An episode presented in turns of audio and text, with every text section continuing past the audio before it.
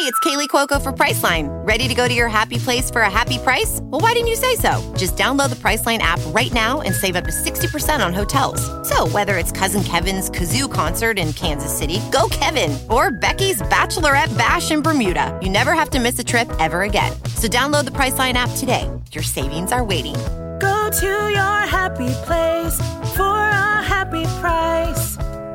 Go to your happy price, Priceline. With the Lucky Land Slots, you can get lucky just about anywhere. This is your captain speaking. We've got clear runway and the weather's fine, but we're just going to circle up here a while and get lucky. No, nothing like that. It's just these cash prizes add up quick. So I suggest you sit back, keep your tray table upright, and start getting lucky. Play for free at LuckyLandSlots.com. Are you feeling lucky? No purchase necessary. Void where prohibited by law. 18+ terms and conditions apply. See website for details.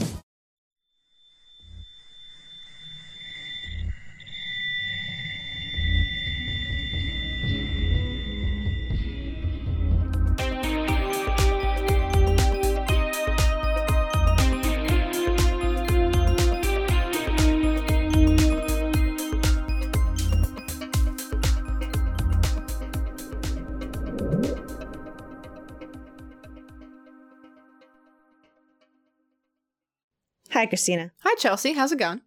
Remember last week when I said that my answer to that question is just one long scream? Mm-hmm. It's still my answer. All right. That's fair. That's valid. Yeah.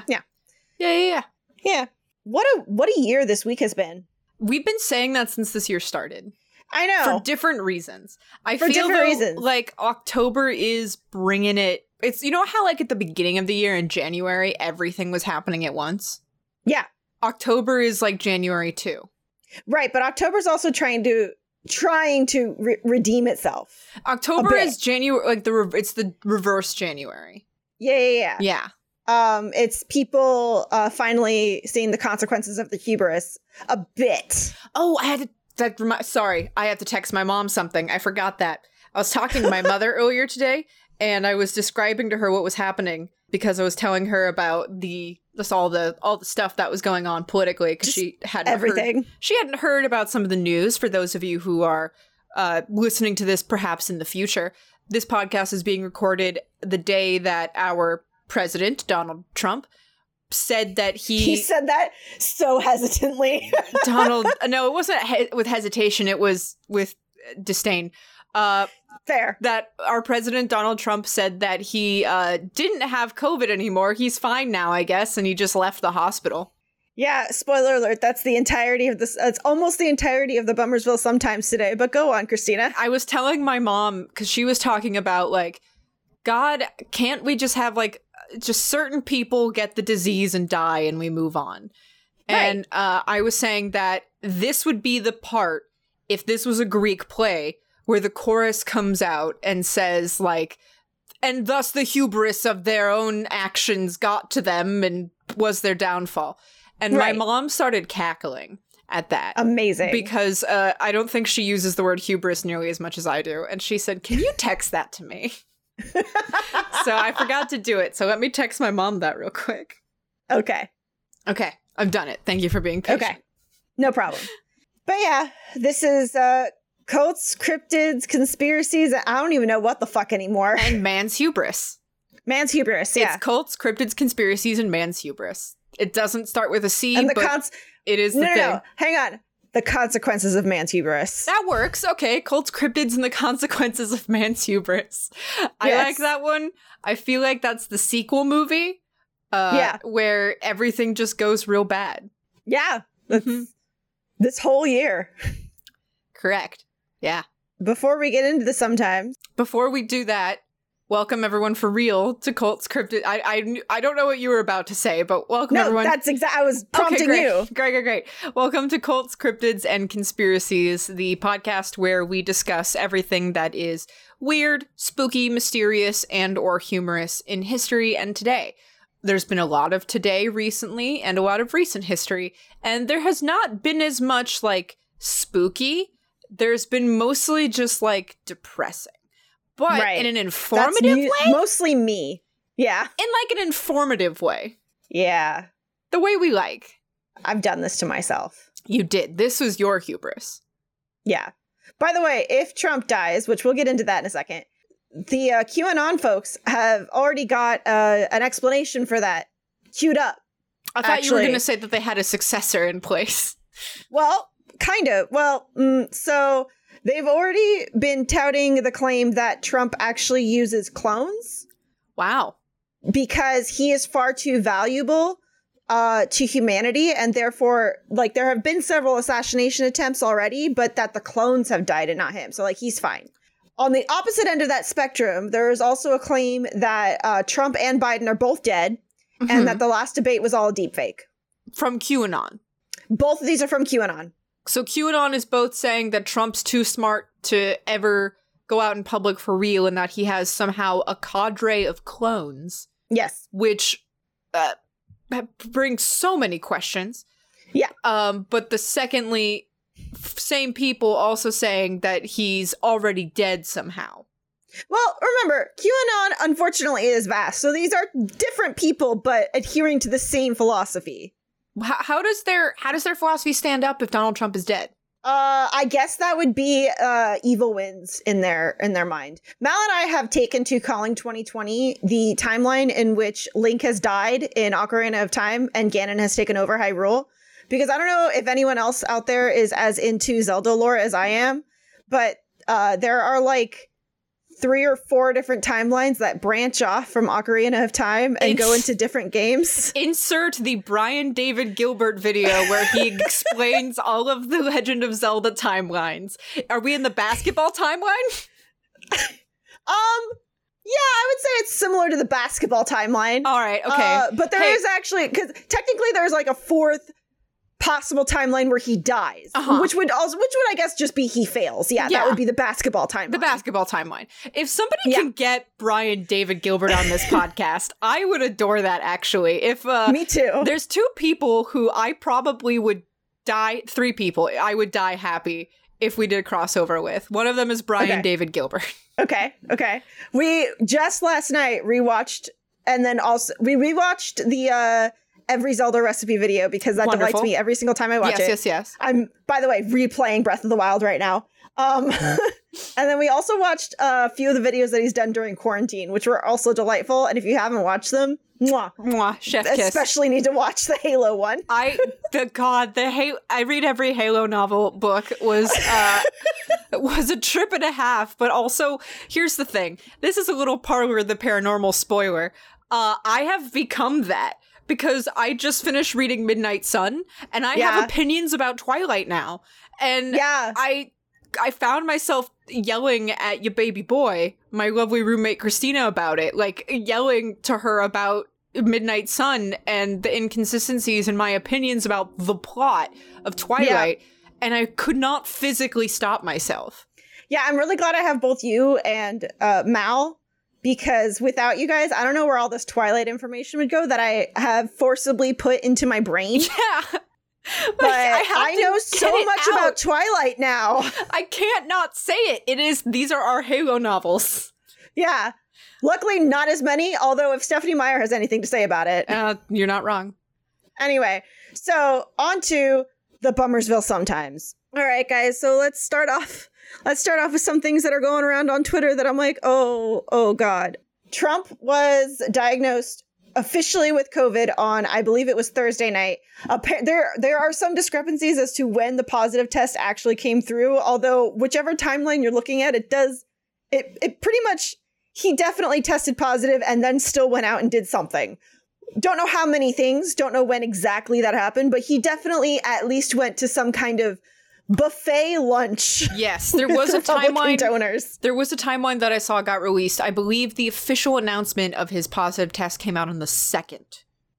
Well, yeah. So the official announcement came out. It was like 1 a.m. on the East Coast because they were forced to make it. It was like 1 a.m. Friday, October 2nd. But he was diagnosed on the Thursday, correct? Yeah. So he was diagnosed though, and they were going to keep it a secret. That was their official plan, was to not tell anyone. Journalists leaked it and they had to address it. But after he tested positive, he still went to a buffet lunch with other Republicans. Without wearing masks. And again, buffet style. However, everything is pretty much going back to the nomination of Amy Coney Barrett, who we talked about last week, who is a psycho. And my actual favorite part of this is that everyone is like, oh, so Ruth Bader Ginsburg's last words, they were a threat. This was a warning. Yeah. Anyway. So a lot of people on the tweeters are from both the left and the right are saying that Trump is faking having COVID. And like, look, guys, I understand. I totally get where you're coming from. We've been gaslit and lied to so often these last 4 years and even before that. But he definitely has COVID because, first of all, he does not look good. OK, but did he ever? He looks worse. Fair. And not only that, but it's definitely a hit to his ego, what's been going on. Because people are like, oh, he's only doing it to gain sympathy. I'm like, no, he doesn't want to gain sympathy. He wants to appear strong. Mm-hmm. That's why they've admittedly been pumping him full of fucking steroids to get him out on camera. He does not look good, guys. He definitely has COVID. And there are quite a few reasons why that is. But anyway, for the people out there who may be being like, I don't think he actually has COVID. Again, I understand you. I get where you're coming from. No, he does. He super does. And apparently, according to Claudia Conway, the daughter of Kellyanne Conway, the 15 or 16-year-old daughter of Kellyanne and George Conway, it's a lot worse than they're saying it is, which I believe that because he posted some videos today and I'm like, that man is not well. Can you say, again, this is something that I heard from my mother in the discussion this morning that we had, where she was saying that the reason, I'm not completely up on the goings and comings of Kellyanne Conway, but she said that the reason that Kellyanne Conway stepped down was because she made this pact with her husband to save their marriage because he was working for the opposition. Right. But part of that pact was the agreement that she could go to the Rose Garden celebration, where she contracted COVID. Yeah. Everything is going back to that celebration. I don't know. I actually haven't heard that part. I know she announced she was stepping down very shortly after Claudia said that she was seeking an emancipation. Right. So who knows? Like, there's a lot of family things going on with the Conways. I hope Claudia can get away because she seems like a good egg and an agent of chaos, which I love. I can't speak to the family situation for the Conways. I definitely don't want to speculate. But God, the pure dramatic irony of it being like, no, honey, I'm not gonna be an advisor to the president anymore, I promise. But I need to go to this last celebration in the Rose Garden. And then she gave all of her family COVID. In fact, Kellyanne Conway. And then she gave all her family COVID. Kellyanne Conway also did not announce she had COVID. Her daughter announced it for her on TikTok, and then she had to come out and be like, yeah, I tested positive for COVID. Yep. Yeah. There are 3 Republican senators so far that have tested positive, although a lot of people are saying there are probably more positives in that group that just aren't sharing with it, which does seem like a possibility. Maybe a bit conspiracy-ish, but there's like a lot of gray area right now with who's positive and who isn't. It's really kind of up in the air, and it's a very contagious disease. Everyone wear a mask and stay inside as much as you can. Anyway, along with that, apparently on the 2nd of October, when it was announced that Trump had tested positive, there were like the, quote, doomsday planes that were mobilized on both the East and the West Coast. And basically, these are the planes that are like the mobile nuclear apocalypse units that, like, if a nuclear attack happened, then they would retaliate because they're in the air and they wouldn't be hit. Mm-hmm. So a lot of people were like, oh, the president is weak and therefore we are more susceptible to an attack. And that's why they're there. I'm not going to sleep tonight. Apparently, that had been pre-planned. Like those doomsday, quote unquote, planes, they were just doing a pre-planned exercise. It has nothing to do with the fact that Trump was sick. Also, like, just because the president's weak doesn't mean that the country is not prepared to be attacked. Yeah. Like the president being in the hospital doesn't mean that suddenly no one's watching. Right. I mean, obviously, Pence watching is just as horrifying to all of us, but yeah, it's not. No. Yeah. What else was there's just so many people who are coming down with COVID. We don't actually know the number. I could go on and on about this, but I'm going to stop just like because it's too much and leave on a fun note for the Bummersville sometimes, which is There is a rumor going around that a plane disappeared and landed 37 years later, Pan Am Flight 914. This is false. The strange story of Pan Am 914 is frequently shared by UFO blogs and conspiracy-minded websites as if it has been stumping the experts for decades. But the unsolved event reportedly involves a plane that took off from New York in 1955 with 57 passengers, disappeared for 37 years, and then reappeared and landed in Miami as if nothing had happened. But apparently it's just like it's a Weekly World News thing, guys. And it keeps popping up every once in a while. It pops up that this plane disappeared and came back. Weekly World News is not it's not really a newspaper. It's like a made-up story that just keeps coming back, essentially. It's a made-up story that keeps coming back. Do not trust Weekly World News for anything. They've republished the story quite a few times. They republished it in 93 and 99, and now apparently we came back again last year, and now it's coming back again because we have nothing else to fucking do with our time. But it's just not... It's not a thing. There's no newspaper archives about the disappearance of a plane. There's nothing that comes up about Pan Am Flight 914 unless it's this specific thing about it disappearing and then reappearing. But apparently it's the plot of a Twilight Zone episode. Fabulous. Yeah. So yeah, that's leaving it on one of those great conspiracies, those chef's kiss of conspiracies that really don't bother us, and that pyramid that we keep getting tagged in. It's right there down at the bottom, or like in the middle. It doesn't fucking matter. Mostly harmless. It is mostly harmless. All right. So shall we move on to the correspondence and corrections, Chelsea? I think we shall. So starting, of course, with Twitter. As we always do, we are thanking our meme lord, Kino, for sending us not a meme, but for an update about the Breonna Taylor case. Yeah, that's another clusterfuck that's happening. Yep. So the gist of it is, because it's kind of a long explanation, but if you don't know, in the Breonna Taylor case, Breonna Taylor is an EMT who was murdered in her home by police. There was an indictment that came out, but only one of the officers involved was indicted, and it was basically for the shots that he missed, because it was for endangerment of the apartments next door, and the other two officers involved were not indicted. There's a whole thing about having the actual proceedings of the grand jury released, and the attorney general, who was the one that decided not to press charges about Breonna Taylor's murder, is trying to block it. So it's a whole fight to get all those stuff. But apparently the grand jury has said that they weren't even given the option to indict them for murder. They were only given the option for wanton endangerment. Yeah, it looks like the entire proceedings of what happened, the whole case was purposefully kept from the grand jury. It kind of seems like. So yeah, racism in America, always fun.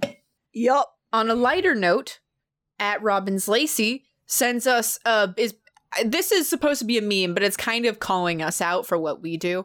That's true. Which is, my cat is cuter than yours, fight me, responding with, haha, my ruse is successful, and now I have hundreds of super cute animal pictures to look at when I'm down. You stupid idiots fell right into my trap. I love it. We have a whole Discord channel for pet pictures. Yes. The fools just give us their pet pictures for free.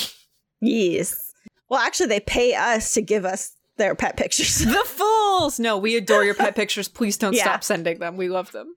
And then at Aku Tenshi sends us a really fucking creepy doll. A very creepy doll. A creepy cheerleader doll. Apparently the only doll they own, which is in it's like a cheerleader in a coffin. Yep. It's like a vampire cheerleader. Yep. Named Kitty. Thank you, MKT Purple Crayon, for the meme. Blep. Blip. Thank you to Issa the Fox for sending us a update on Seagram's. Is that what's his name? I can't words. It's NXIVM. Yeah, I was trying to think of what the dude's name was. Keith Raniere. No? Yes, it was Keith Raniere, but okay. the it's somebody else. There's a woman who is one of the higher ups, who was the one who's actually being sentenced for this. Okay. That's not Allison Mack. That's not Allison Mack. Basically, there's a lot of people being sentenced right now in the NXIVM case. Claire Bronfman. Bronfman? Okay. Bronfman? I can't talk. That's her name. I was just reading from the article. Yeah, she's being sentenced. She's one of the higher ups in NXIVM who's being sentenced for the branding thing. Remember? Matt will insert the NXIVM episode here. That'd be episode 50. We have a couple of those, actually. Yeah. Apparently, there is a reality-bending chasm that appeared in Microsoft Flight Simulator's version of Brazil. But then someone says that location exists. It's the birthplace of the Brazilian folklore creature named Chupa something in not English. And it licks the ass of strangers without asking. It is one of the most feared creatures in Brazil's folklore. That's great. I need to look this up. I don't think it's real, but... I don't think so either, but I wish to look this. I want this to be birthed from the internet. Yes, I wish for this to be sort of like the Finland isn't real thing. I wish for this to come... Or Slenderman, but like less murder. Yeah. Several people tagged us. I would like to thank Captain Taco for giving us a recommendation for a book to read for Part of the Paranormal. It is not fantasy, but it is called Kissing the Coronavirus, which is great. No, that's several people tagged us about this book. That's what you were saying? Great. Yeah. Several people tagged us about this book. We're not reading this book. It's not that long, and it's not a supernatural romance novel, so it doesn't count. But it is great. So thank you for that. Thank you to RCR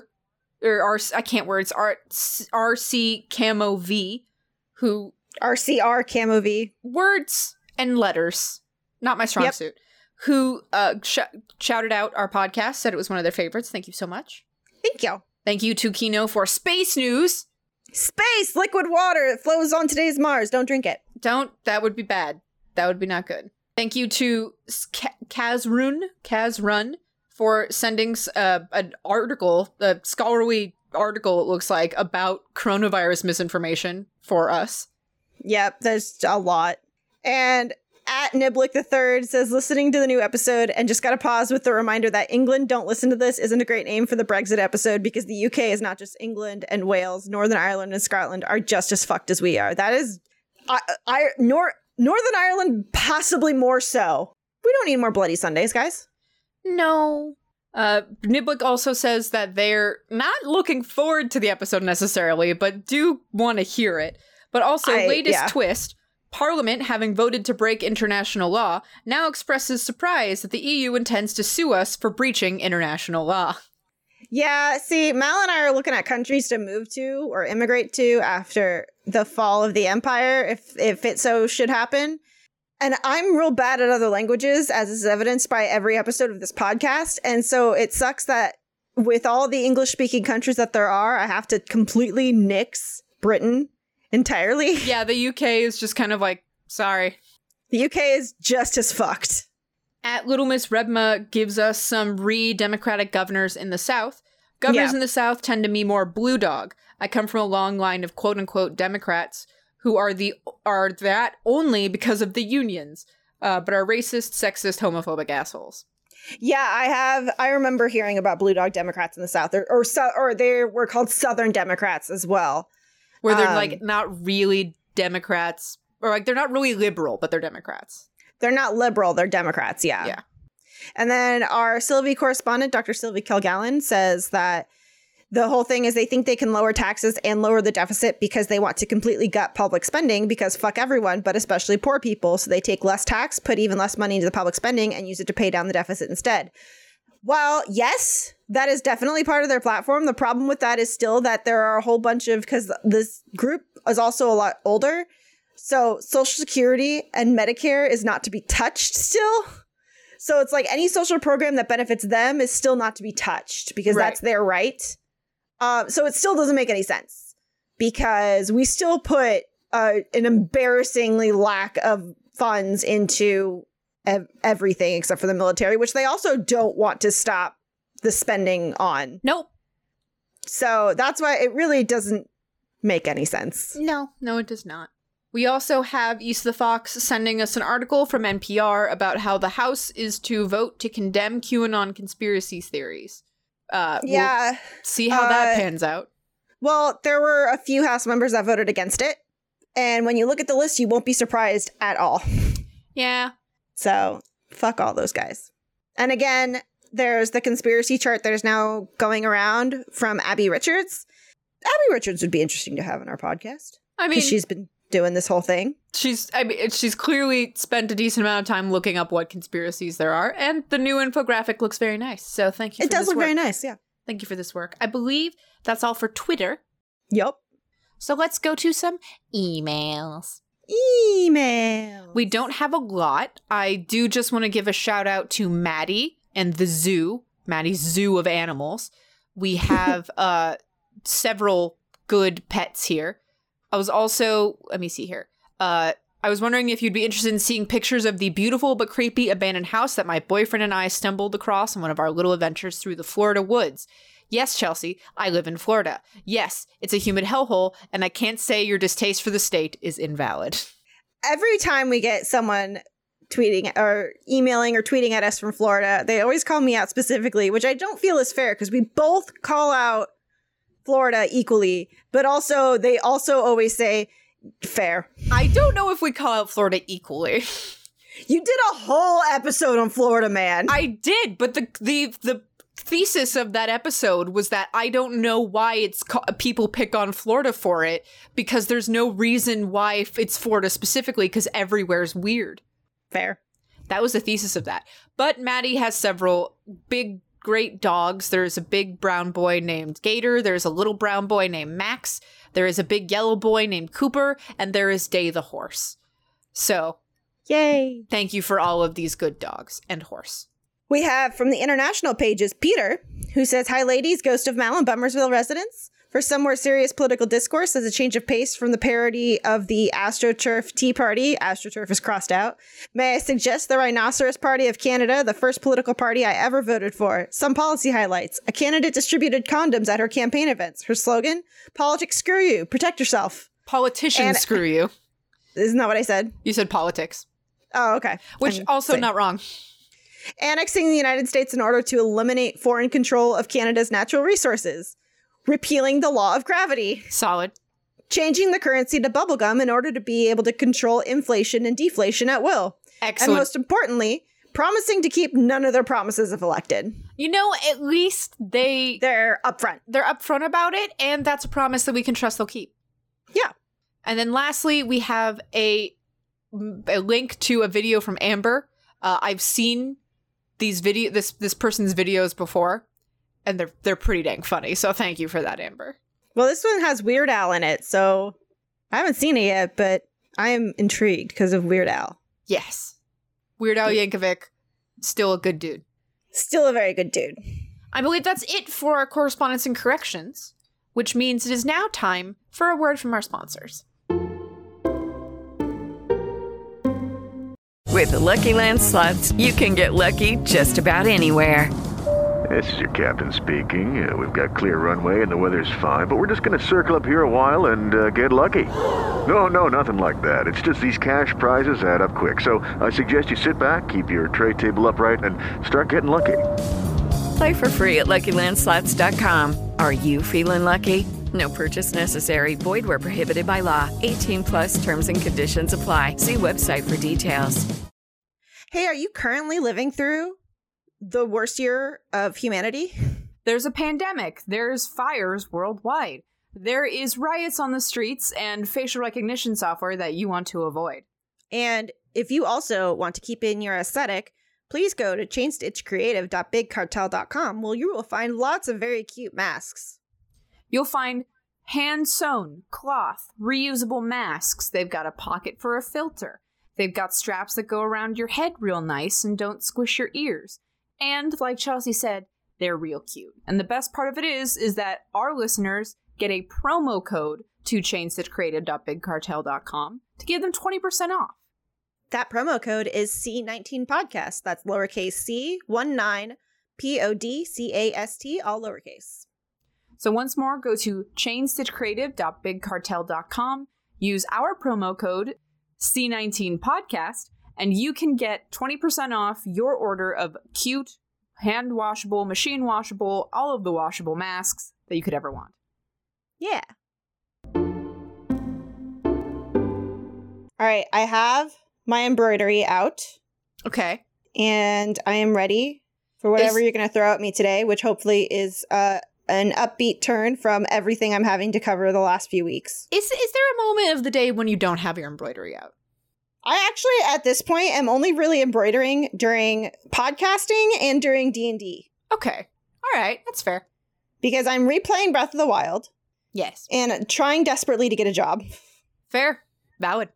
So, to go into this podcast today, I don't have any trigger warnings that I can think of. I don't have anything that I think would be especially, like, content warning-y, so that's great.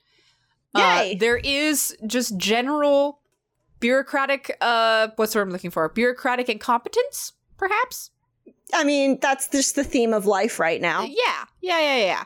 So, in episode 50 of this podcast, Send Nudes to the Men in Black, we discussed the Maury Island incident. During that podcast, I brought up a man named Kenneth Arnold. Kenneth Arnold had seen flying saucers basically the same week as the Maury Island incident, and when I mentioned him, I said that his story, the Arnold incident, was, quote, a pretty great story that should be its own episode at some point. I then proceeded to forget about it. Yeah. We're on episode 170-something? 177. So 122 episodes later, we are now talking about the Arnold incident. All right. That sounds about right for us. So we are going to be talking about the Arnold incident and Project Sign, the investigation that the Air Force started into UFOs because of what Kenneth Arnold saw. Not directly because, but basically because, you know? Okay, yeah. I want to give a shout out to Diana Palmer Hoyt, who did her master's degree thesis on UFOs and put the whole thing online, obviously for me specifically to reference in this podcast. It's always nice when people do that for us specifically. Yeah, big fan of that. Thank you, Master of Science, Diana Palmer Hoyt. So to be, if you ever meet each other, will you just greet each other as Master? Master of Science? No, you have to say of what? Oh, okay. Yeah, you got to say of what? Okay. Yeah. Or you could just say Diana Palmer Hoyt, MS. Okay. You gotta do one of those two. So to begin, let's talk about the man. The man, the myth, the legend? The man, the myth, the legend, Kenneth Arnold. So he was born in Sebeka, who knows, Minnesota, in 1915. Presumably the people who live there know. If you live in Minnesota and you know how it's pronounced, please tell me. It's pronounced Minnesota. Now you were legally allowed to kill me for that bad accent. Minnesotans, you have the legal authority to take me out.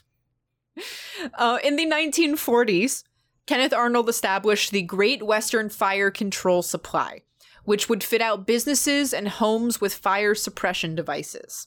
The company was based in Idaho, but it did business all over the Pacific Northwest, so Kenneth traveled a lot. What helped with that was that Kenneth was a pilot, and he owned his own plane. That's fun. Yeah, isn't that great? Where you can just like, sorry, I gotta fly to Washington for work, so I'm gonna get in my little plane. For some reason, I always see that as being something you want to do. Because it is. You want to get your pilot's license. I would love to get my pilot's license. The only thing that's keeping me back is free time and money. Right, I know. From the many times I've recounted the story, it is a lot of money to get your pilot's license. Correct. So what helped with that, like I said, is that he had a Cal Air, which is a type of small personal plane that at this time would have had 2 or 3 seats and a propeller. You can basically imagine any kind of little plane with large round wings sticking out at the bottom. Like they're not attached to the top or it's not like a biplane or anything. It's just got the one set of wings. Okay. They're also popular planes for use in crop dusting, though those ones are usually single passenger. Right, okay. So if you imagine a crop dusting plane, but the fuselage is a little wider. And it doesn't have, like, the thingies on the bottom that stick all the pesticides out. Okay. With his plane, Kenneth and some other pilots formed the Idaho Search and Rescue Pilots Association, which was a group of pilots that flew around the mountains to help locate missing people. Well, that's nice. Yeah, it's very wholesome. In the course of his work and his business operations, Kenneth had logged around 9,000 hours of flight time in his plane, 4,000 of those hours being search and rescue operations. Nice. Yeah. So he knew his way around a personal aircraft. He was very familiar with it. He also seems like a generally good dude who spent his time, like, trying to stop fires from happening and also finding missing people in the mountains. So, yeah. Like, it's generally wholesome. Generally a wholesome guy. And that someone's going to email us next week and be like, actually, as far as I can tell, we have no reason to think Kenneth Arnold was a dick in any way. He seems like he was just, like, a pretty good dude. That's good. Somebody's going to come at me with his dirty laundry, which I'll be shocked about, but I don't know of any. Yeah. So just so that everyone's aware, there isn't a dramatic turn where it turns out Kenneth Arnold's a dick. So on July 24th, 1947, Kenneth Arnold was flying his Cal Air from Chehalis, I think, to Yakima, Washington. Okay, yeah, we know one of those words. I know Yakima. I don't know about Chehalis. It's either Chehalis or Chehalis or Chehalis. I don't know. Could it be Hollis? It could. Is it spelled like Hollabread? No, maybe. It's C-H-E-H-A-L-I-S. No, that's not how Hollabread. No, it's not. Yeah, I don't know. I think it's Chehalis, but God, who's to say? The story of what exactly happened that day, June 24th, has been changed over time as the tale has been passed down. Or as one excellent account put it, quote, "It has been handed down by the bards of saucerism." Holy fuck, that's badass. Right? That's such a good turn of phrase. Like, I chef'd kiss when I read that. I'm like, I am copying and pasting that phrase. Listeners, I have a request. Yes. Someone out there, and you know what, Christina, this could be you. Mm-hmm. It could also be Mal. Please make a bard subclass of saucerism. A bard of saucer subclass. Yeah. That would be great. Oh, man. You're just like a bard that tells conspiracy theories. I need this in my life. That would be delightful. So back to the thing. I thought you were going to say that we should make a shirt that says Bards of Saucerism and it's just our faces. ¿Por qué no los dos? ¿Por qué no los dos?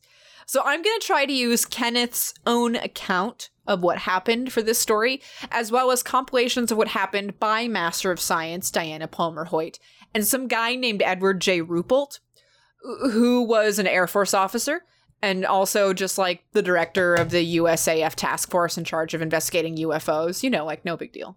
Cool. Yeah. So at some time in May of that year, a U.S. Marine transport plane had crashed into the southwest side of Mount Rainier. Not great. Yeah, not great. Unfortunately, 32 people died in the crash. Really not great. And their families put up a reward for anyone who could find the crash site and recover the bodies, because they wanted their family members so they could bury them. Right. Yeah. It was $5,000 in 1947 money, which is like... That's a lot of money. It's a lot of money. For context, it's almost $60,000 of 2020 money. That could pay off a lot of my debt. Yes, it could. Not all of it, but a lot of it.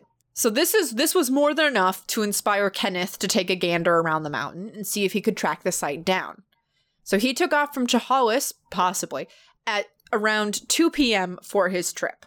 I say possibly Chehalis. We know he left around 2 p.m. Yeah, we're not so certain about the pronunciation of the city. Correct. So here's the account. Quote, "June 24th, 1947 was a beautiful day. There wasn't a cloud in the sky when I took off, and the air was just as smooth as silk. It was a real pleasure to be flying that day. I was going to make this search and then continue on to Yakima.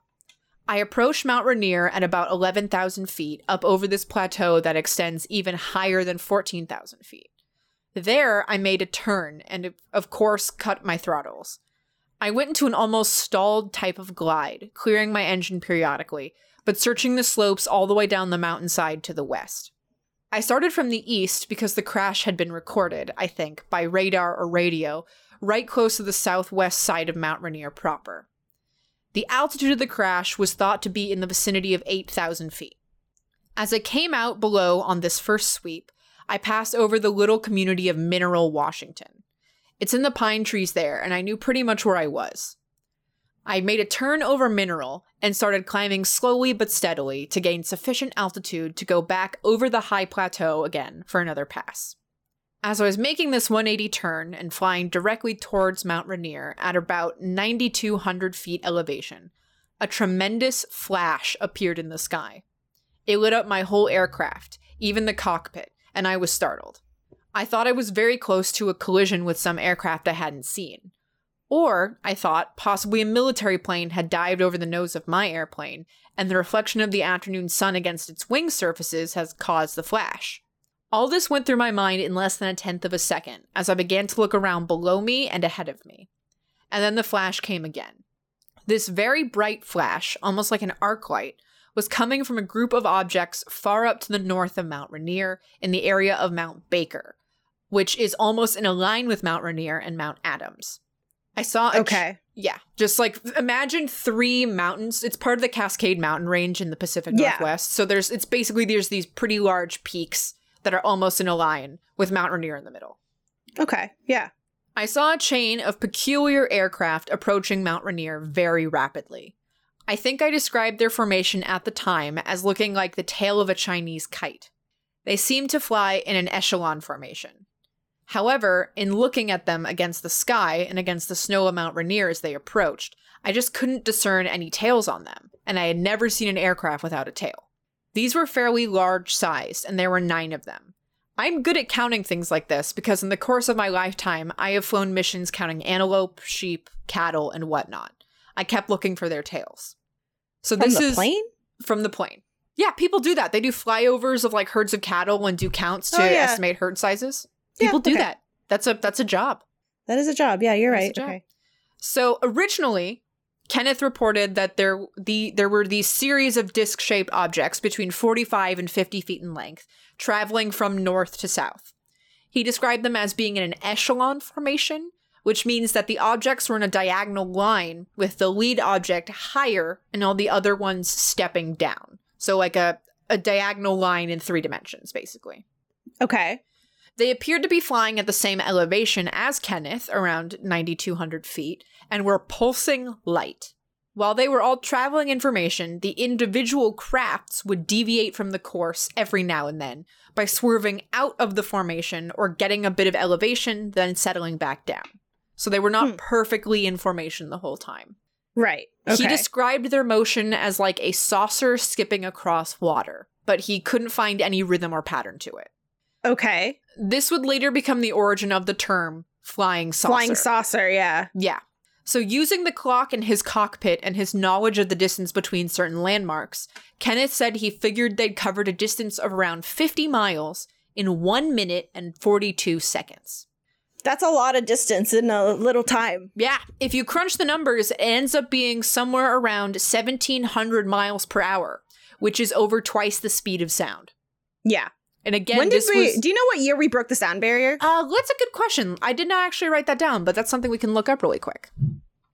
Okay. So funnily enough, the sound barrier, it looks like the first person to ever break the sound barrier was an American pilot named Chuck Yeager, and it happened on October 14th of this same year.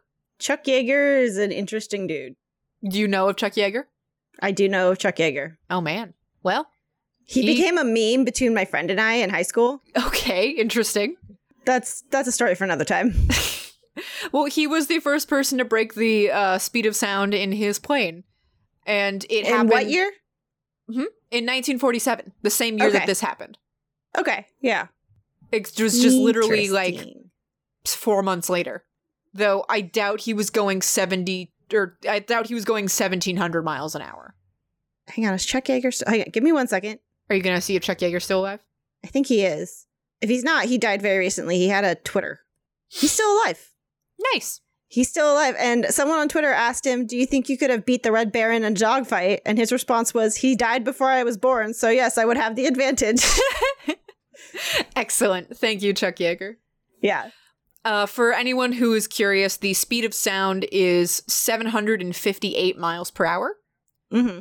And it looks like I'm trying to find how fast he went, because it said that he went Mach 1, which I think is basically just like a little bit over that. Yeah. So he did not go 1,700 miles an hour, which is what Kenneth Arnold was saying these planes did. Right. Yeah. So Kenneth described the trail of crafts weaving in and out of the peaks of the Cascade Mountains, and he said they were very round and very thin. He also said they reminded him a bit of tadpoles and that they had a sort of, quote, peak at the center of their rear trailing edges. So they weren't perfectly, like, circular. They were a little bit... So what's interesting is that's, like, if you think about it, that's kind of the quintessential shape of spaceships from, like, pulp novels of the 1950s. Very much so, because those pulp novels were inspired by Kenneth Arnold sighting. And right, they, yeah. Also the Murray Island incident. Like, the sightings that came out in 1947 alone, because there were a lot of them, which were almost all of them in the immediate wake of both the Maury Island incident, which turned out to most likely be a hoax, and the Kenneth right. Arnold incident, they all kind of described sort of similar craft. And mm-hmm. all of the science fiction authors at the time were like, perfect. Yeah. A little inspiration for me. Thank you. For me specifically. For me specifically. Said every science fiction author at the time. Yes.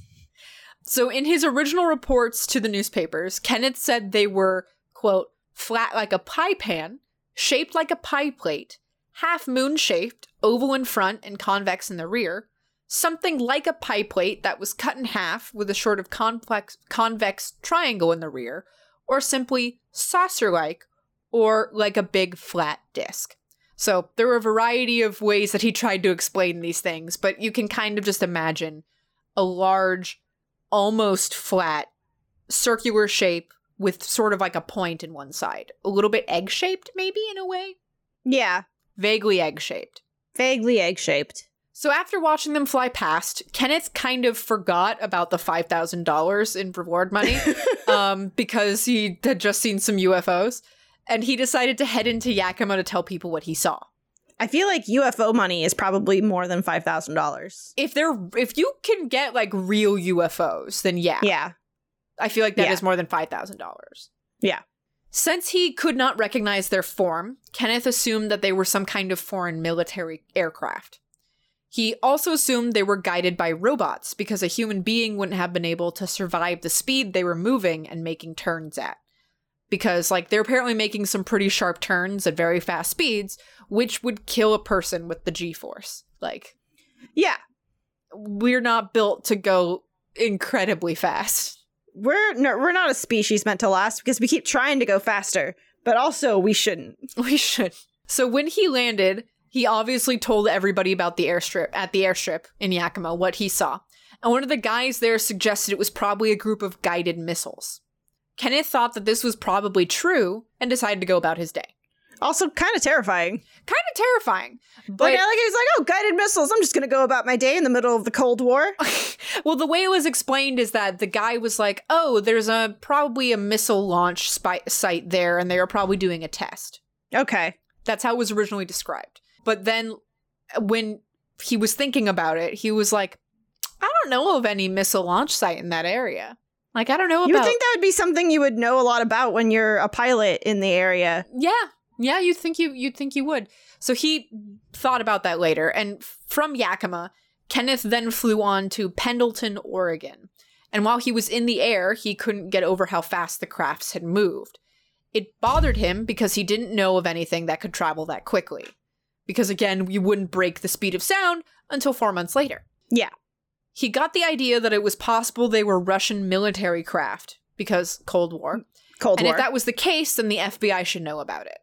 So when he landed in Pendleton, he tried to contact the FBI, but their office was closed. Please leave a message. This is literally the reasoning he gives. He's like, so I went to talk to the FBI, but their office was closed, so I decided to go to the newspaper instead. Okay. Why not? So he went to the newspaper, and he told them all about his sighting. And what followed was a media swarm, as several other publications reached out to him to get the story. Was one of them the Weekly World News? Not that I know of. I don't know how long they've been around. They've been around a while, though. The initial reports in newspapers were fairly neutral retellings of what Kenneth saw, despite their best efforts. When he'd first come to the newspapers with his story, every journalist thought it was a hoax. Mm-hmm. But the more they questioned him about it, and the more they investigated his background, the fewer reasons they could find to discredit him.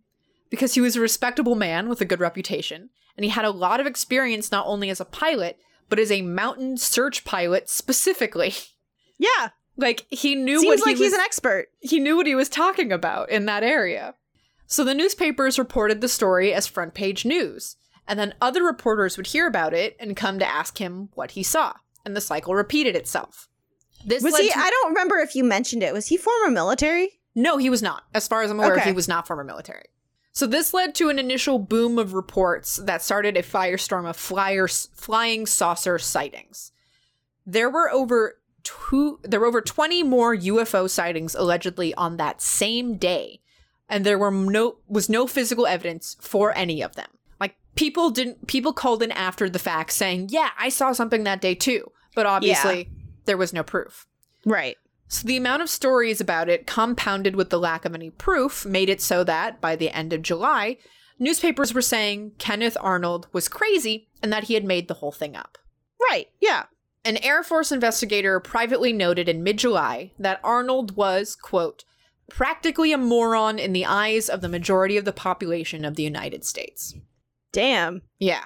Imagine being disclosed as practically a moron in an official statement. Right? It was in a memo. Yeah. So a faction of people believed that he was wrong about what he saw. Mm-hmm. And they thought that Kenneth had actually just seen airplanes and been mistaken. Right. Their argument centers around the limitations of the human eye. Okay. So the average person can distinguish points 1.2 meters apart from a distance of 1 kilometer. According to Reddit. Thanks, Reddit.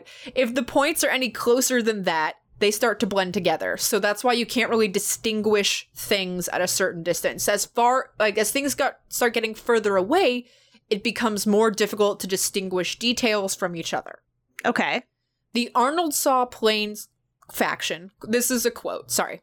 The Arnold saw planes faction maintained that since Arnold said that the objects were 45 to 50 feet long, they would have had to have been much closer than he estimated, or he couldn't even have been able to see them at all. Since they were much closer than he estimated, Arnold's timed speed was all wrong. And instead of going 1,700 miles per hour, the objects were traveling at a speed closer to 400 miles per hour, the speed of a jet. Okay. So a lot more reasonable. In this theory, the weird motion of the aircraft is explained by the distorting effect of cold and hot pockets of air. So you know how, like, hot air over pavement tends to look like it's wiggly? It's wiggly. It's boiling or rippling. Yeah. Same thing, basically, is what they're insinuating here. But in this case, it makes the planes look like they're skipping. Yeah, okay, I can see that. So Kenneth Arnold just saw some planes flying in formation, and because of the distortion of the air and the distance he thought they were at, they looked circular and further away than they actually were. Okay. That's one side of the argument. The other side of this debate, which says that whole reasoning is BS. Mm-hmm. Their main counterargument is that Kenneth had landmarks that he could base his judgment of distance against. Specifically, at one point in his story, he distinctly mentions watching the crafts pass behind one of the peaks of the Cascade Mountains. Which he was extremely familiar with. So this means that they had to have been at least that far away from Kenneth, who was able to reference his location from landmarks below himself on the ground. Like he said, he had just passed over this plateau. He knew where Mineral, Washington was in relation to himself. He had a fairly good idea where he was on the map. Mm-hmm. So he could have, and he did when he landed, he got a map and he basically measured the distance between these two landmarks. Right, okay. So if the crafts moved that fast behind a mountain and Kenneth was where he said he was on the other side of it, then his calculation of 1,700 miles per hour adds up. Plus, in the brief time Kenneth said he saw them, the 9 saucers wove through the peaks, which was not something an airplane at the time was capable of doing. So, like, he only was watching them for, like, 2 minutes. Mm-hmm. He said he watched them weave through multiple peaks of the Cascade Mountains, and that's how he was calculating how fast they were going. Exactly. It's like no plane at the time was capable of going that fast. Yeah. So their argument with the visual, especially, and I want to say it wasn't necessarily the speed even, it was the maneuverability. The fact that they could move through the mountains that quickly, like making those turns. Because it's easy to go fast in a straight line. it's harder to go fast in a moving line, a wavy line. Right. A curved line, yeah. Yeah, exactly. So their argument, this group's argument, was that the visual distance problem is that Kenneth only thought they were 45 to 50 feet long. Mm-hmm. And that they appeared that large to him at that distance, then they must have actually been around somewhere like 200 feet long. That's big. It's big. In later accounts, Kenneth actually increased his estimate of their size to match up with this. Okay. In the published account that I found, this was not his original account, but in a later account, he said that the craft were at least 100 feet in diameter. Okay. So it is very possible that these things he saw were really big and really far away, and he just misjudged how big they are. I know personally, I can't estimate the size of anything over like 10 feet. So that doesn't seem particularly strange to me. If you show me a large object and you're like, how big is that? I'll be like, I don't know. Like, big? I don't know. When you're small, like me, everything, like someone was asking me, I was talking about a person. I was trying to remember who they were. And the person on the other phone was like, were they tall? And I'm like, lady, I'm 5'1". Everyone is tall. Everyone is tall. But like, for instance, I was thinking about this when I was writing this. I was thinking about all those movies that are like 100-foot ant terrorizes the city. Mm-hmm. And if you think about it, 100 feet is a little bit less than a 10-story building, which is not, in the grand scheme of things, incredibly tall. For a city. For a city, not very tall. But also, I have no idea what the relative size of 100 feet looks like. So I wouldn't be able to tell you. If you told me something was 100 feet, I'd be like, probably, I guess. That's taller than my apartment building, at least. Yeah. I don't know how tall 100 feet is. I don't either. So on the other hand, it is possible that he mistook something mundane for something else very strange. He only saw them for about 2 minutes, and the human brain struggles to hold on to images after a time. We usually lose a lot of detail of things we see from our memory. So, yeah, eyewitness accounts are notoriously unreliable. Yeah. So it's not to say that Kenneth was lying, because he doesn't seem like the kind of guy to do that. But he also seems like the kind of guy who knows a thing or two about planes.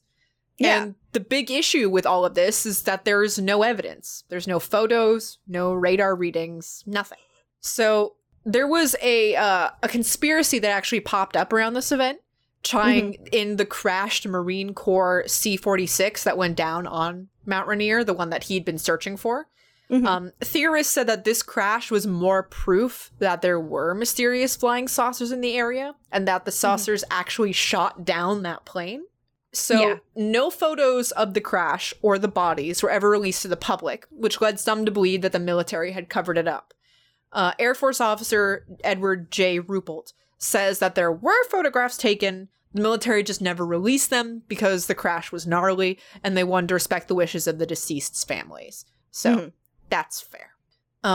And before we continue, I want to take a little Patreon break. Okay, well, I'm going to go get Mal because he's home. Okay, that sounds legit. Yeah. Yeah. Hello, I like what you've done with your hair. Oh, thank you. Chelsea didn't mention it at all. Yeah. Mm. Welcome, Mal, to the Patreon skit. Hello. How you doing? I'm tired. I'm not doing well. I'm recovering from sickness. You've been very sick, and I'm very sorry. I've been very sick. I've been very dizzy lately, having a lot of migraines, but I'm not dead yet. And they don't think you got the COVID. They don't think I have the COVID, but something's coming for me, and it's going to have to catch up because I got work to do. Well, maybe I can give you a little soothing something in this time of need, because we did get a suggestion that we do the Patreon skit as somebody being offered a selection of teas. So, oh, I'd love that. So I can offer you the Patreon as a selection of teas if you desire. Good, because I know nothing about teas, but I drink them. I slurp them so much. I know so much about teas. Yes, hit me. My hoard of teas. Your whole wall of teas and your wall of cups. I love my cups. Your cups are great. My teacups that are slowly taking over more and more of the walls. Yep. Anywho. Who needs walls? Hello, sir. Welcome to the patreon.com/coldscriptedsconspiracies tea cafe.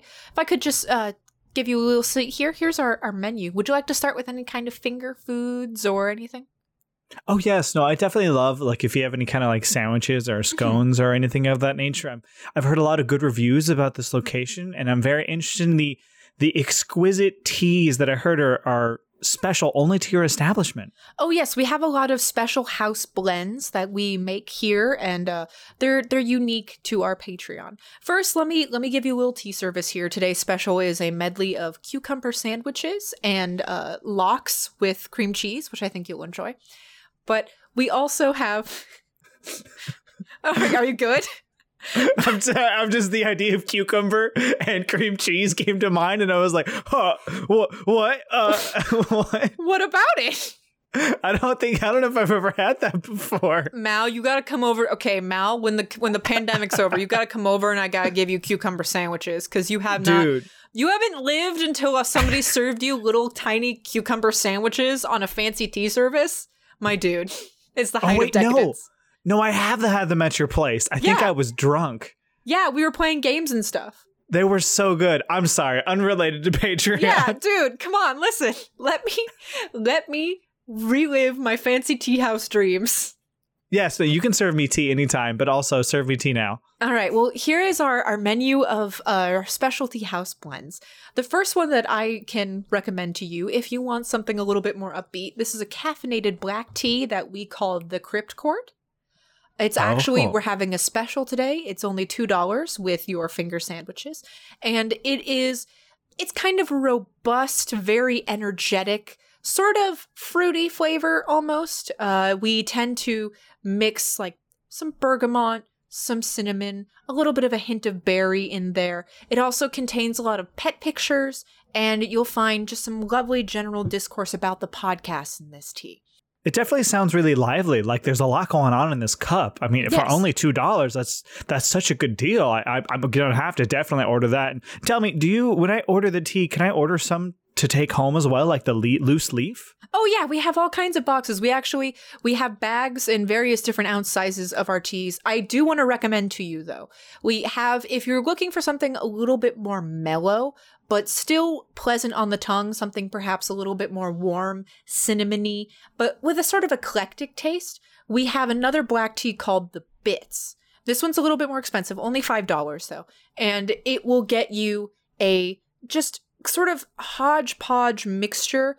It started out as a kind of leftover everything that was in the podcast that we need to cut out blend, but we found that when you mixed it together, it brought you a lot of like warmth and humor. It's not as lively as the Discord, and we don't actually have it on our shelves very often for some reason, but it's a good tea to find. It's more of a cozy at home tea. That definitely sounds delicious. And I've heard rumor of this tea that when it does show up, it is just so good and warm in the stomach for when it does arrive, when it is in season. One day it will come back. I like the running joke, the Bits are never available. And that's on you, Mal. That's on you. I'm fully aware. We actually have another, if you were interested in taking something home, we have a tin that I love to point out to people. It's a $10 tin that you can ask for the tea itself in our shop. Another non-caffeinated white tea this time that is called Parlor of the Paranormal. Oh, can you tell me about the mouthfeel of this tea? It's very smooth. It actually has a very pleasant sort of sweet aftertaste, though I do want to be upfront, it is a lot more bitter than a lot of our other teas. It is heavily bitter at first and kind of all the way through. But some people like that. It's sort of like a dark chocolate. So almost even a little bit like startling, maybe even salty? Almost a little spicy. Also, spicy. That's a better way. Yeah, it's a sort of spiced white tea. It's very laden with schadenfreude. You see, the people, when they pick this tea, they're forced to listen to very bad romance novels of the paranormal persuasion. And then when you sip this, it's almost as if they're recounting them for you for your own amusement. That sounds delicious. I'm gonna need some of that for home immediately for only $10. And what is it that this house blend is available early? It's actually, if you subscribe, we actually have a monthly delivery service where you not only get this $10 tea, but you get all of the other teas on our menu every month, and you will get them 2 months earlier than general public when they come into the shop. I'm going to have to subscribe to this tea service of yours on patreon.com/cultcryptidconspiracies. But what is that strange tin over there? The one that's like shaped like an urn, and on the urn is like the face of someone in deep anguish. Yes. And it's like seemingly like there's like power emanating from of it and of an arcane nature. I'm glad that you noticed that. That's actually our $25 tea. And it's rather rare. We only actually serve one pot of it a month. And the person who selects that gets to be the librarian for our tea selection.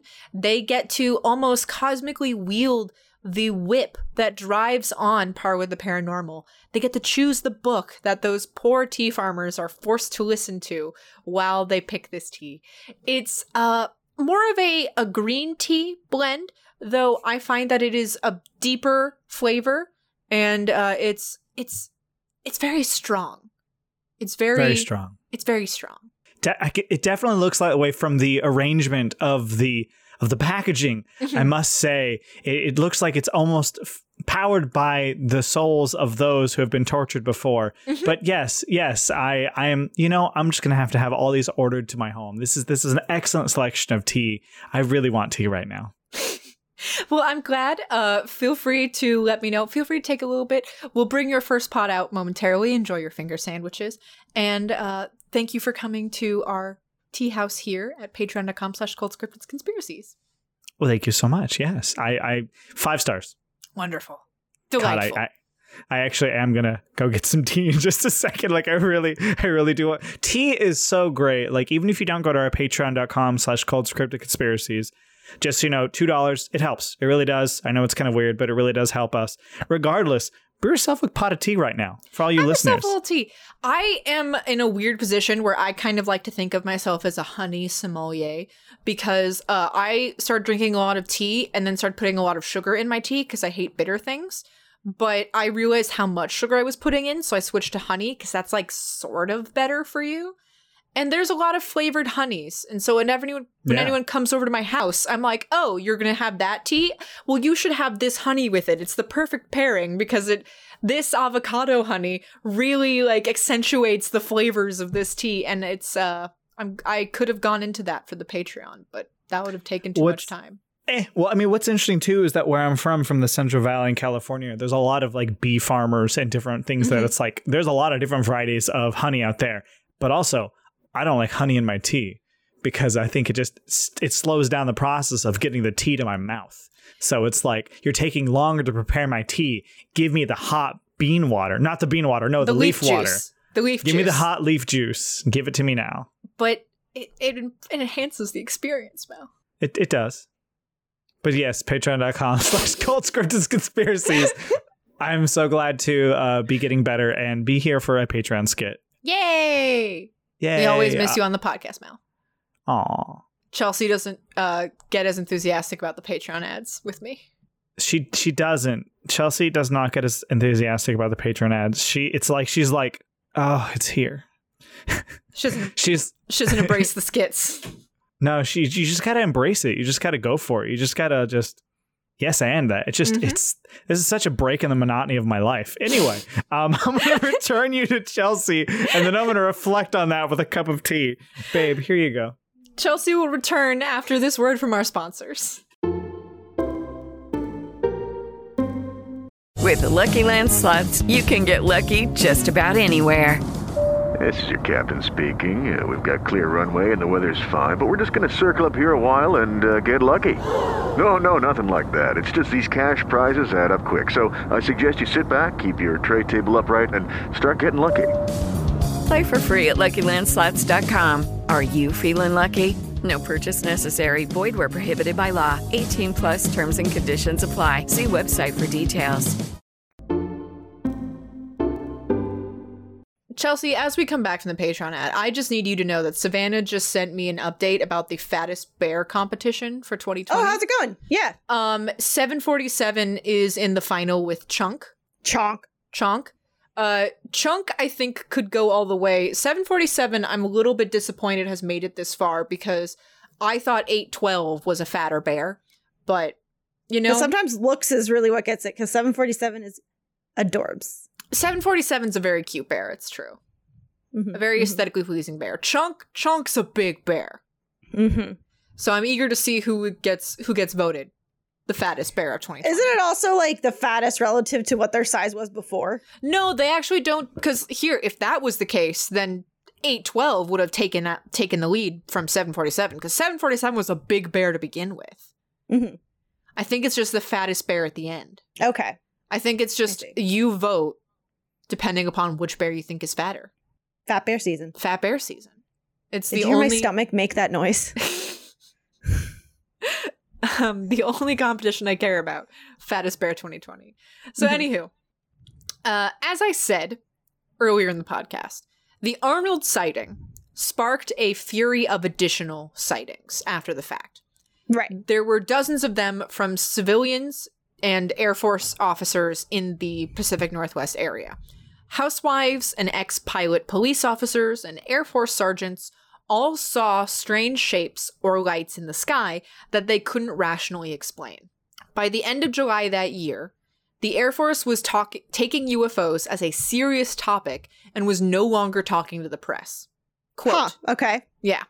Quote, a few members of the press who did inquire about what the Air Force was doing got the same treatment that you would get today if you inquired about the number of thermonuclear weapons stockpiled in the U.S.'s atomic arsenal.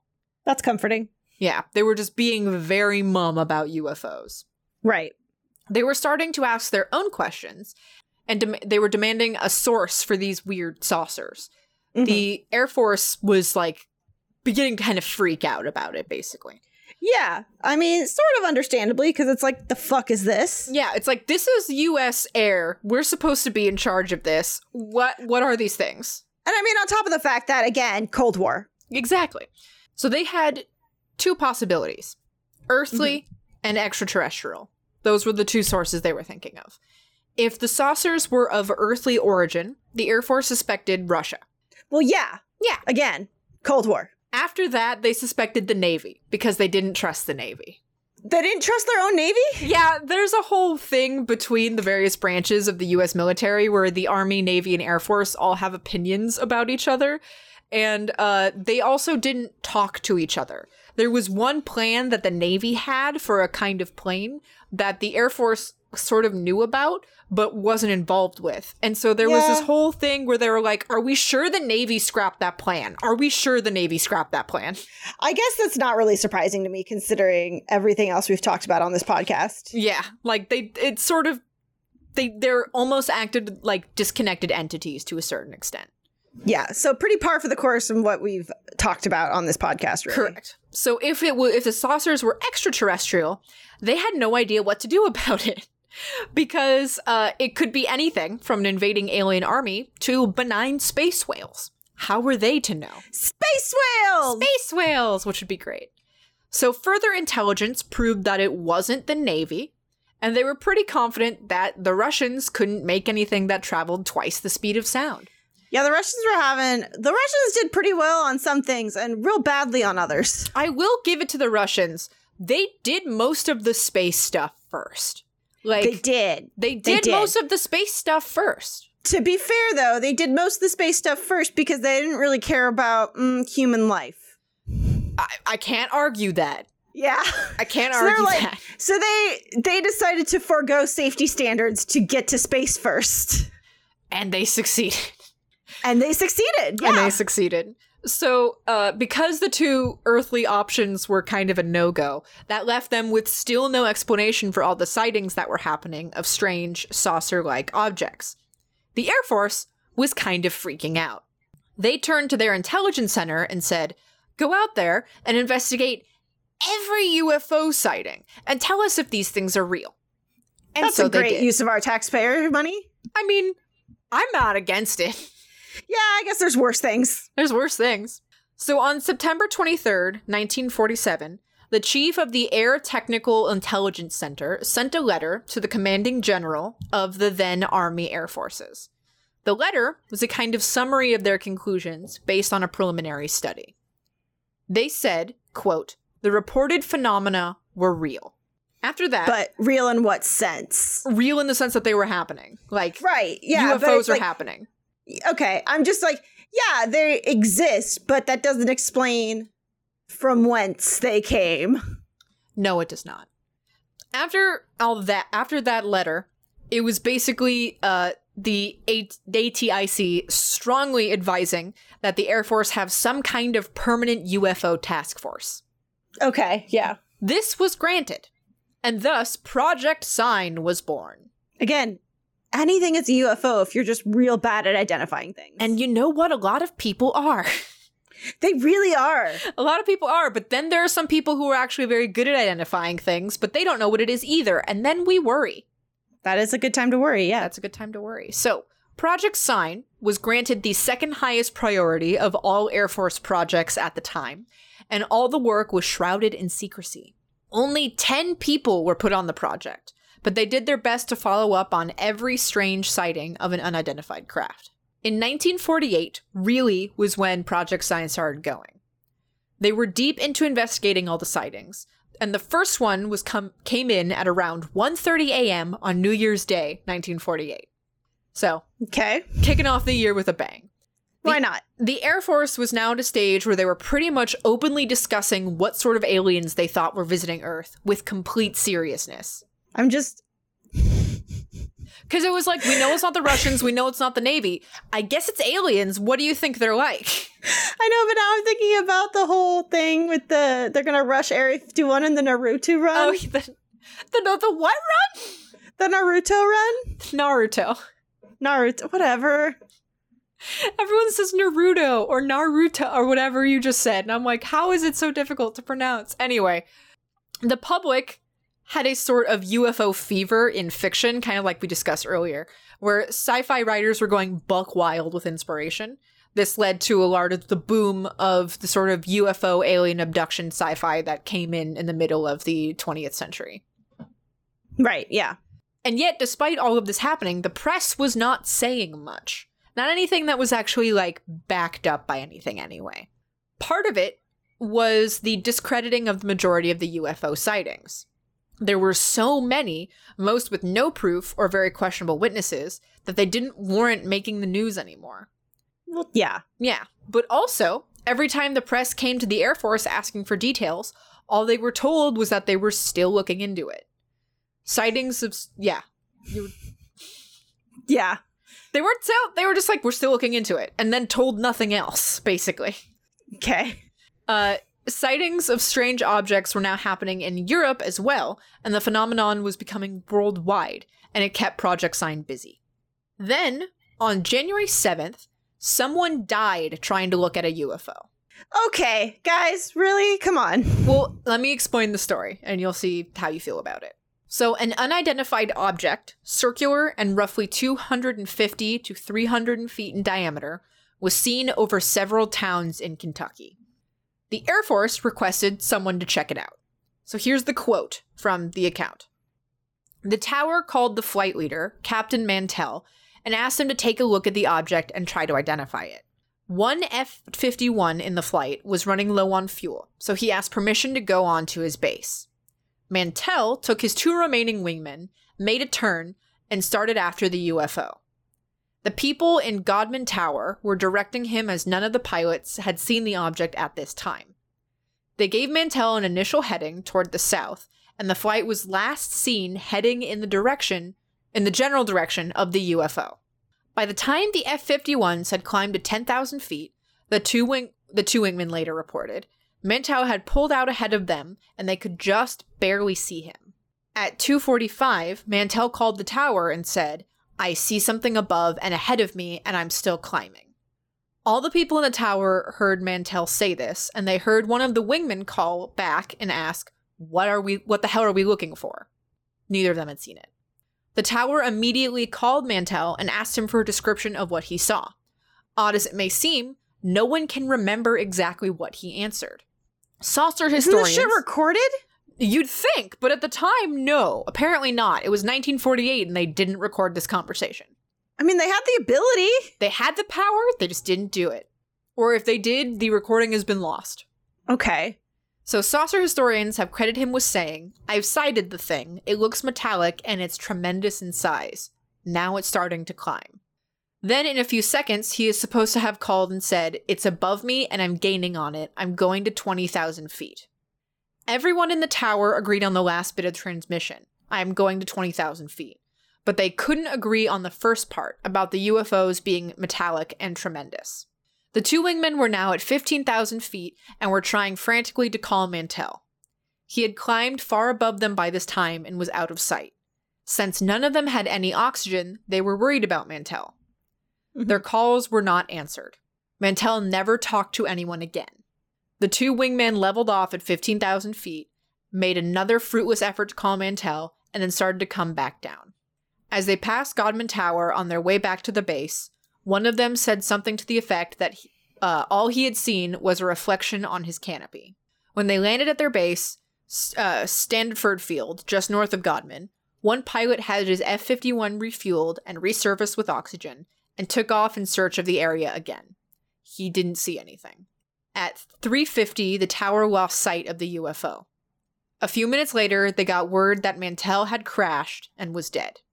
So one thing that I didn't include, I don't think, that was weird about this, is when I say that the pilots didn't have oxygen, I meant that they didn't have oxygen tanks in their planes. Yeah, that's what I figured you meant. Right. And at certain elevations, the air pressure is so low and the oxygen is so thin that you just can't breathe. You start to basically, I think the word is like get hypoxic. I can't remember exactly what the word is. Yeah. But you're suffocating essentially. You can't get enough oxygen into your blood, and it's necessary to have an oxygen tank to breathe. 20,000 feet is not safe for anyone to be in without oxygen. So this is actually reminding me of the Australian incident of the pilot that went missing after he went to hop from. Yes, he flew across the water to the island. Yeah. Yes. It sort of reminded me of that and how we at the time were like, hey, was he suffering from being disoriented in his plane? Mm-hmm. Like, and that is what this like. Could they confirm that he was that high, or were they going off of what he was telling them? Could it have been possible that he was disoriented and crashed himself? It's very possible that, I mean, like it seems to me that he crashed, like because he was at an altitude where it wasn't safe to have oxygen, because even 15,000 feet is not a good place to be without oxygen tanks. There are people who are trained to withstand that level. Like, you can build up your lung capacity. Why I say it like that? You can build up your lung capacity and you can withstand that altitude. And I was reading an article that was saying, like, some guys can even push 17,000 feet. But 20,000, no one can do without oxygen.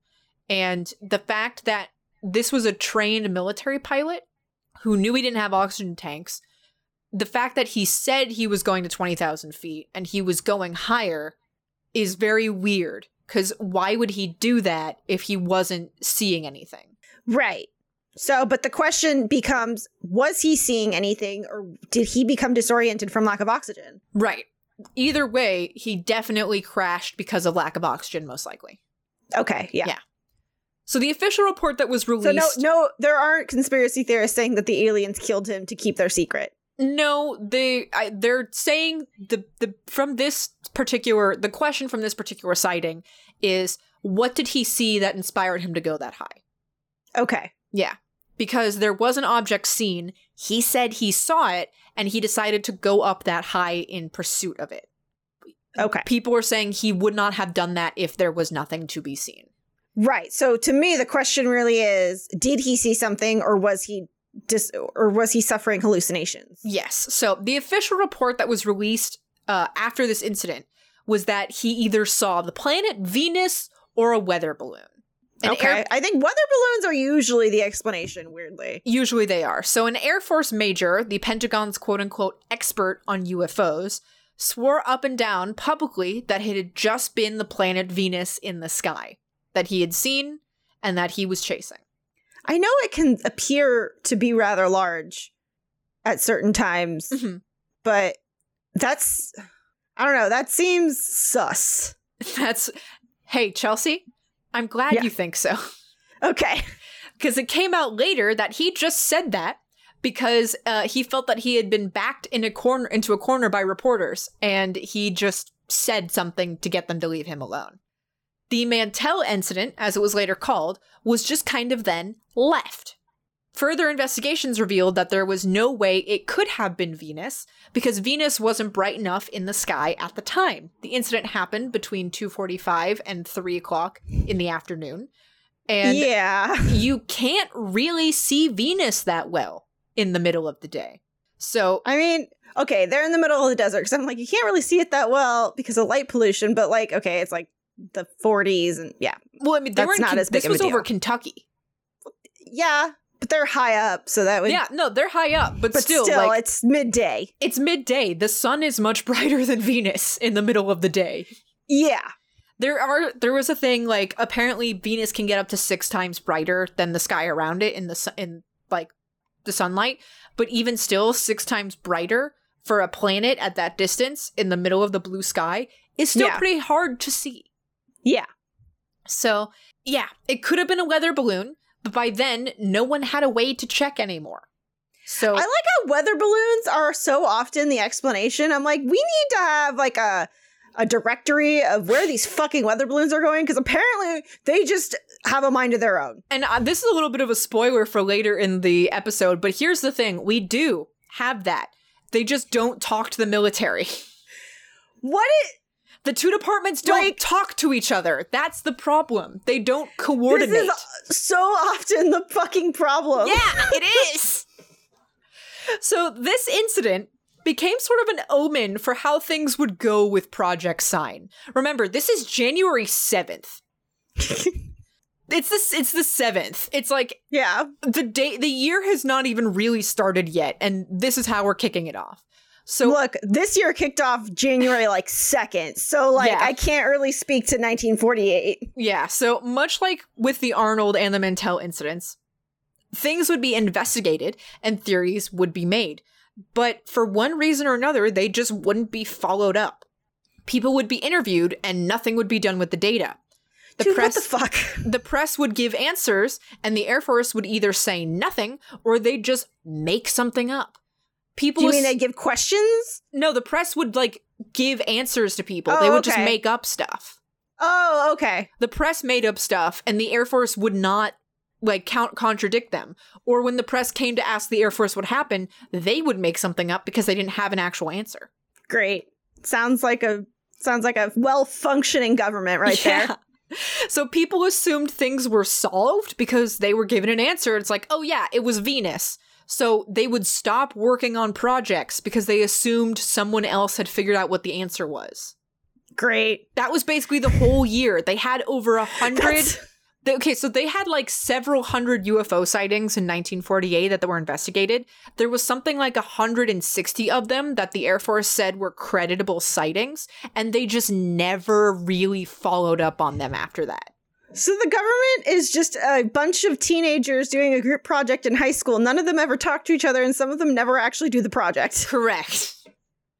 So on October 1st, a pilot named George F. Gorman, second lieutenant in the North Dakota National Air Guard, was flying an F-51 to the city of Fargo, where he encountered a very bright light. At first, it looked like the taillight of another plane. But ATC told him there were no other planes that close to him. There were planes in the area, not that close to him. He pursued the light, but was startled to find that there was no craft attached to it. It seemed to just be a floating light, 6 to 8 inches in diameter, blinking off and on at incredibly fast speeds. The light... 6 to 8 inches in diameter is actually pretty big for that. Like, if you're in a plane and it's like, the fuck is that? It's like, yeah, what's this thing right next to me? There's an 8-inch light glowing right next to your cockpit. So the light then started to fly at the F-51, and Gorman had to do several evasive maneuvers in order to not collide with it. After several stressful minutes, the light just disappeared. Gorman told everyone what he'd seen, and was backed up by witnesses on the ground and another plane that was close enough to see. There was another plane nearby that the pilot and the passenger both were like, yeah, we saw a weird light next to this plane. Immediately, Project Sign investigators came to Fargo to check it out. The investigators looked at the plane, checked everything out mechanically, and got a statement from every person who was involved. Mm-hmm. They ran a Geiger counter over the F-51, and they found it was radioactive. Okay, that's not great. They took all this information and flew back to Daytona, where they were based, and then did nothing with it. No, of course not. Yep. In a memo from a meeting that happened once the investigation team returned, it was just concluded that, quote, weird things were taking place. Yeah, it's just radioactive. Yeah. No big deal. So I am a big fan of how Donald Keyhole, a retired Marine Corps major and a professional writer, puts it. After doing their preliminary investigation and weakly trying to suggest that it may have been another weather balloon, the investigators from ATIC, quote, dropped it like a hot UFO. Jesus. So here's the thing. In this incident, it had been a weather balloon. It actually had been. Oh, okay. But no one would find that out until the Air Weather Service sent a letter about it the next year. Great, cool. In 1949, they're like, by the way, it was a weather balloon. It was our weather balloon. We tracked its movements in the sky. Moving at the speed of bureaucracy there. Correct. A Wright Field laboratory looked over the Geiger counter information, again, much later, and concluded that the levels of radiation were consistent with a plane being at that height in the atmosphere, because the atmosphere doesn't completely block off all radiation, and the higher you get up, the more you are exposed to, which is why you're not allowed to fly over the Arctic Circle every day. So basically, there was nothing strange here at all. And yet, for some reason, the people of Project Sign were either unwilling or unable to put the pieces together. Which do you think is more possible? Come on here. I will tell you what it was. So by the end of 1948, it seemed like the investigators and the people in charge of them had kind of just lost interest in UFOs. They just didn't care anymore. They were pushing work off onto other branches of the Air Force, and they needed more and more prodding to actually go into the field to check it out. Basically, they were burnt out of UFOs so much that they just kind of stopped really investigating them. I kind of feel like that's not a great idea, again, in the middle of the Cold War. Yeah, a little bit. Not the best plan of action, but sure. It was... We didn't actually die from nuclear apocalypse, so okay, it worked out, I guess. It kind of seems like the plan here was that they would go out into the field, like, if they heard about a story of a UFO and they couldn't immediately dismiss it as something, they'd go out in the field to check it out. And then after they proved that it wasn't like a Russian military plane, they just were like, okay, we're not going to look into it anymore. And it's the thing about that is, it's like, sometimes it actually is a weather balloon, and you guys could just verify that if you talk to the Air Weather Service. Or sometimes it's one of your trained pilots who says that there's something weird on the radar, and he doesn't know what it is, and you guys are just going to leave that alone, I guess? Yeah, that sounds like I feel safe. Right? So, by December 30th, 1948... Project Sign was closed down for good. It only lasted a little bit over a year. It was then immediately succeeded by Project Grunge in 1949. Great name. And then Project Twinkle in 1950. Just getting better here. And then Project Blue Book in 1952. We talked about that one, I think. We've mentioned it. We haven't gone into depth into Project Blue Book, but Project Blue Book was one of the predecessors for our more modern investigations into UFOs, which we have talked about before. Yeah. I feel like it used to be that UFOs were weather balloons, and now they're drones. Now they're drones, or they're hallucinations, or who's to say? I mean, they always could have been hallucinations, but now they're probably drones, and that makes them less fun. So it seems like the Air Force keeps trying and giving up on investigating UFO sightings. Like, sure, they start with a lot of verve and enthusiasm for it, and then they're just like, give up. Like a housewife in the 15th year of marriage, they're like, I'm kind of done. I'm kind of done with this. My husband's really disappointing. I'm gonna become a lesbian. And then they become a lesbian. So as for Kenneth Arnold, after a few years, he regretted ever speaking up about what he saw. The notoriety became ridicule, and the press openly claiming he'd made the whole thing up didn't sit well with him either. That happens a lot with people that are the first to have these accounts. They're like, yeah, I regret this. I regret bringing it up. At one point, there was a quote that he said, I wouldn't have said that I saw a 10-story building flying through the air at this point. Because, like, even if I had seen it, no one would believe me. Yeah. Yeah.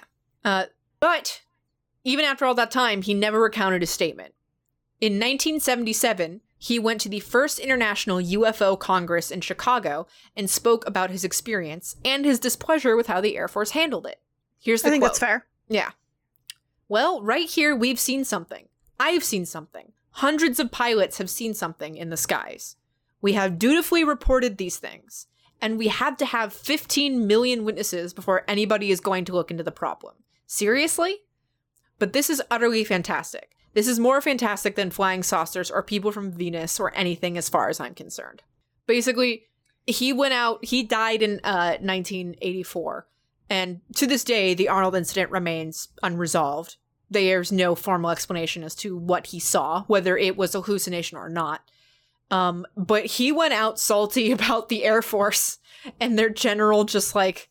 I think that's fair. I think it's a fair assessment. Yeah. On his part. And that's the Arnold incident. That's what happened. That's Project Sign. And that's kind of how our Air Force handles these things. Good to know. Feel super safe about that now. Yeah. Yeah. Again, middle of the Cold War. Not really sure it's a great idea to just be like, something unidentified in the sky. It's probably fine. It's really interesting that, like, the amount of ridicule. Because at a certain point, and it's more in line with Project Blue Book. Project Blue Book is where the terminology UFO really comes around. And that was actually invented as a alternative to flying saucer, because if you said flying saucer at a certain point, that had the connotation that you were crazy. So in the 50s, in the Air Force at least, if you're in the general public, I guess also, if someone said, oh, he saw a UFO, that was seen as more credible than someone saying, oh, he saw a flying saucer. Yeah. Okay. That was shorthand for this guy doesn't know what he's looking at. Well, and especially because not every UFO is saucer-shaped. Not every UFO is saucer-shaped, it's true. But it's interesting how that terminology has now come back around on itself. That UFO sightings are now also as ridiculed as they had been at the time. And largely it's like to the point where you aren't taken seriously for seeing a UFO, even if you're not lying. Yeah, and it's interesting because there will be because UFO is just a designation. It doesn't necessarily mean it's an alien spacecraft. It just means that it's unidentified. And it's interesting that now we have things that are coming out. What was it? The fucking Blink 182 Frontrunner, released. And it's like, yeah, the military saying we have a UFO and everyone being like, alien? And it's like, no, it's not what that means. But it's just weird. It's then weird to hear it out of an official capacity, you know? It could. Here's the thing, though. In the 40s, the Air Force was openly discussing it's probably aliens because we don't know what else it is. And obviously their ability to understand what they were looking for and looking at was not as advanced as it is now. But like even now. I love how in the 40s, the American government could not conceive of any other country having any kind of advanced aircraft unless either A, they gave it to them, or B, they knew about it. Right. To the point where they were like, no, it must be aliens. It must be aliens. It couldn't have been the Russians. We would know. Not even just the Russians, just literally any other country. But here's a funny thing. And it just reminded me of when we were talking about the faking the moon landing episode, where like one of the great things we said about why the moon landing had to have been real is because the Russians said it happened. And the Russians, if the Russians had said that we hadn't done it, or they would have been able to tell if we hadn't done it. And so, like, the fact that they acknowledge that it happened means that it happened. Yeah. It's a similar thing where, like, it's one of those things where the American government and the Russian government specifically were so up each other's ass that they're like, no, I know for a fact that they don't have this. I know for a fact they don't have this technology because we're watching them so closely. We're watching them intensely. I mean, that's kind of how we found out about Chernobyl. There's a lot of reasons we found out about Chernobyl. Yeah, can't really hide that. There's also Chernobyl is basically, to go off on a slight tangent, basically the reason why the wall fell. Well, I think we talked about this in depth on the episode, and you did on Chernobyl. I don't think I talked about it super in depth. I can't remember. Anyway. In the episode on Chernobyl? No, I don't think I talked about how it's the reason the wall fell in that episode. I think gotcha. I talked about more the event itself. That's fair. But the takeaway from this, I think, is that I believe the reason that UFOs are ridiculed so much now is directly linked to the Air Force's incompetence in investigating them. Yeah, that makes sense. I think that's what it is. Yeah. Because I feel like if the Air Force had investigated them more thoroughly and had more creditable and backed up with facts proof about what some of these things were, people would be less likely to freak out about UFO sightings. And I also think that people would be less likely to fake UFO sightings, which is a thing that happens. Yeah, definitely. Like there were a lot of hoax UFO sightings. Yeah. And so I think the bad rep that UFO sightings get these days is directly related to how poorly the Air Force investigates them in America. Seems about right. That's my takeaway. Feel free to have a different one, listener, if you have opinions about this topic. I would love to hear them. Do you want to do some emails? I'd love to do some emails, Chelsea. Do you want to read me an email? Yeah. So first we got from Shannon. Greetings. Hi, Chelsea, Christina, and Mal. I discovered your podcast a few months ago, and I have enjoyed binging old episodes and look forward to your new episodes each week. Even with so much time on my hands during the pandemic, I haven't been able to listen to all of them and have jumped around a lot, so I'm not sure if you've done an episode on the topic yet. A friend of mine shared something on Facebook today about a cult called NXIVM, and I was shocked I had never heard of it because it sounds scandalous as fuck. I love a good rabbit hole, so I'm going to do some independent reading to satisfy my curiosity. But if you haven't yet done an episode on this, I think it would be an interesting topic. If you have already covered this, can Mal pretty please drop the episode number so I can listen? Much love to you all and stay safe. Shannon. Yeah, so we did do NXIVM. I did NXIVM. And then we also had our very first interview on this podcast was with a former member of NXIVM. And Mal will drop both of those episode numbers here. That would be episode 50 for NXIVM, and then we had an interview with John Bryant on January 30th, 2019. Yeah, and then actually the HBO documentary series on NXIVM is pretty good. Nice. They have one going on, right? Well, actually, it just ended, so. All right, because you talked a lot, let me do another one. Yeah, we also got this one is from someone just true neutral, and it looks like it's a lot of recommendations, so. It is a lot of recommendations. It is. Oh, wow. There's. Oh, I don't know what the fuck this even is supposed to. How do you name this? What? Casey Watt? Like, what? That's too many consonants. Jesus Christ. Can we? Oh, I would love to go through these. And then Doc Antle as well. Yeah, I'm going to do Doc Antle. At some point. I don't know. Can you please read this? Because I like the commentary about this one. Just on Doc Antle or just the whole thing? No, just the whole thing. Okay. Greetings, all C3 associated personnel. I love you guys and your podcast brings me life. Also, Mal is so wholesome. Thank you. He is. I love him. I like that you took credit for that. Thank you. No. You know. As the subject suggests, I have some recommendations, and I'll start with the books because they will be shorter. Dark Desire by Christine Feehan. I love the world she creates with these books, but I can't deal with the romance of someone so controlling and abusive. This is the second book in the series. Also, not gonna lie, I freaking love her Ghost Walker and Wet Leopard series. P.S. She has trailers for her books on her website. That's actually pretty common. That is nice, though. Anything in the Long Arm series by our friend Tabor Evans. Just terrible. Seriously, they're awful. Wonderful. While you're pulling the info for these books, I found this gem. You know it's a trashy romance novel if it has, one, gratuitous sex / nonstop mental lusting. Correct. Yeah. Purple prose. Sure. Mm-hmm. Yeah. Lurid cover. Well, yeah. It has to be. Outlandish titles along the lines of The Virgin Mistress's Secret Baby Daddy. Yes. We haven't been running into that as much lately. No, when it comes to, like, the paranormal ones, it's usually something like blood or bite or hunger or whatever. Hunger for You. I think that was literally something we read. That was literally like the last book we read. Okay. Domineering alpha males who must be tamed by too stupid to live heroines. Yeah. Correct. Yeah. Yeah. Superficial character development and or that which defies suspension of belief. Example, heroine in a historical who seems to have stepped right out of the pages of Cosmopolitan magazine. Yep. We haven't read any historical stuff, though. Like, we have read historical fiction. It just didn't have a heroine in it. Okay, yeah, that was one book that we read, one of the good books that we read. Yeah. I would like more historical supernatural romance novels. That would be delightful. Find them. That would be delightful. Body part euphemisms that defy any kind of language logic. Yeah. Yep. Yep. Cardboard, two-dimensional, over-the-top, obvious villains. Yeah. Correct. Yeah. I also think you will enjoy smart bitches and trashy books and HuffPost's possessing the lily and other sexual euphemisms you never knew you needed. Wonderful. Now on to the story suggestions. First, we have the Republic of Zakwistan, located in the inhospitable West Desert of Utah near the also inhospitable city of Wendover. Seriously, miles and miles of Utah nothing. It's different than California nothing because it only has sage bushes and ticks and maybe scorpions. I don't know. I was always terrified of scorpions as a child because I thought all scorpions immediately killed you. No. Yeah. Yeah, I know that now. Do you know when I was a child, I thought that scorpions go under UV? I did know that, yeah.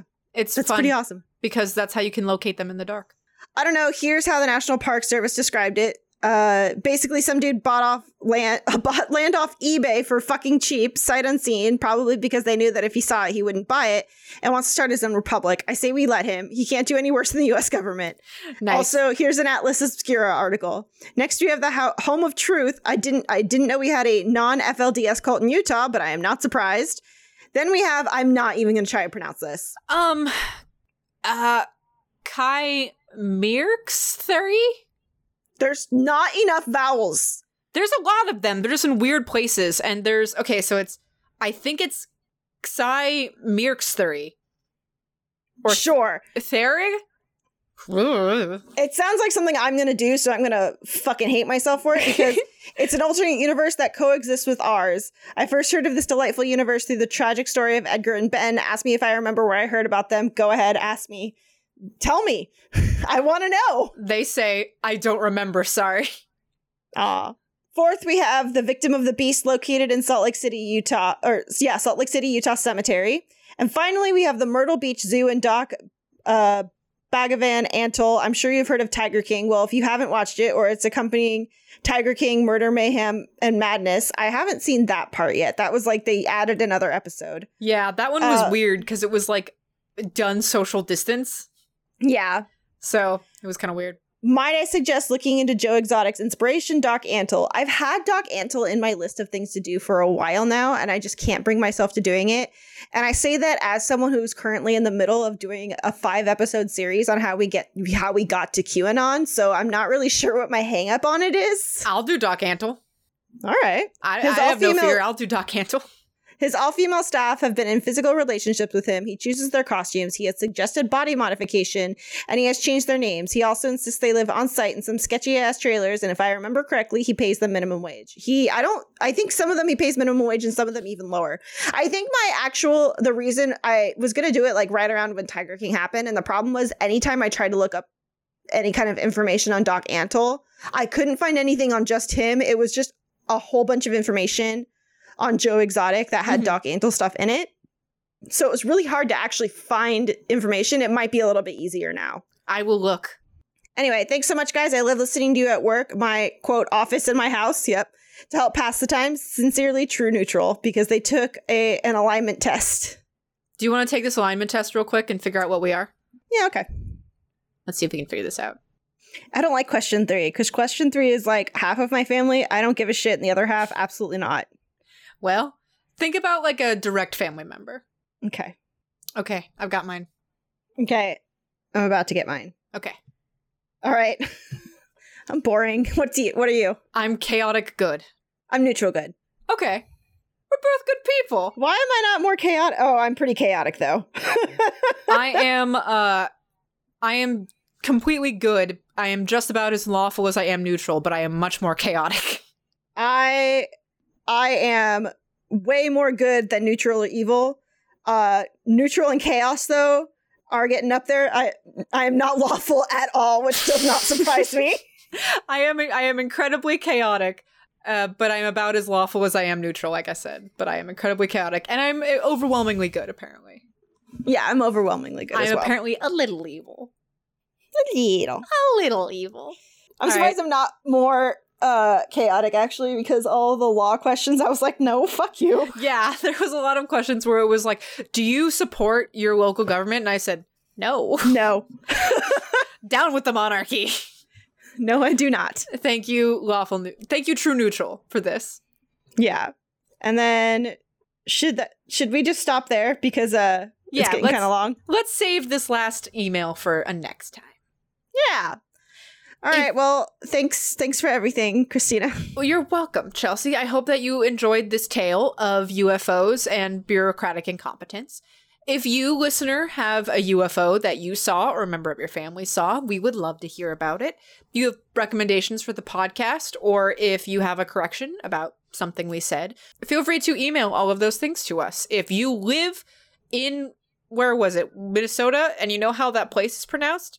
Minnesota, please tell me, because I don't know how it's pronounced. I would love to know. But Where can they email us, Chelsea? cultscriptidsconspiracies@gmail.com. We also have a whole bunch of social media accounts you can reach us through. There's our Twitter. @C3Podcast. There is our Facebook. Facebook.com/cultscryptidsconspiracies. Fuck Mark Zuckerberg. There is our Twitch channel. Twitch.tv/3CSProd. That's twitch.tv/THREESEASPROD. And I have committed myself to live streaming all of the debates with my commentary. So get ready for that. If they actually end up, I'm doing the vice presidential debate on Wednesday.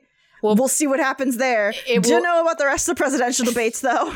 We'll see if they happen. Yeah. I mean, by the time this comes out, that one will have already passed. Right. But no idea.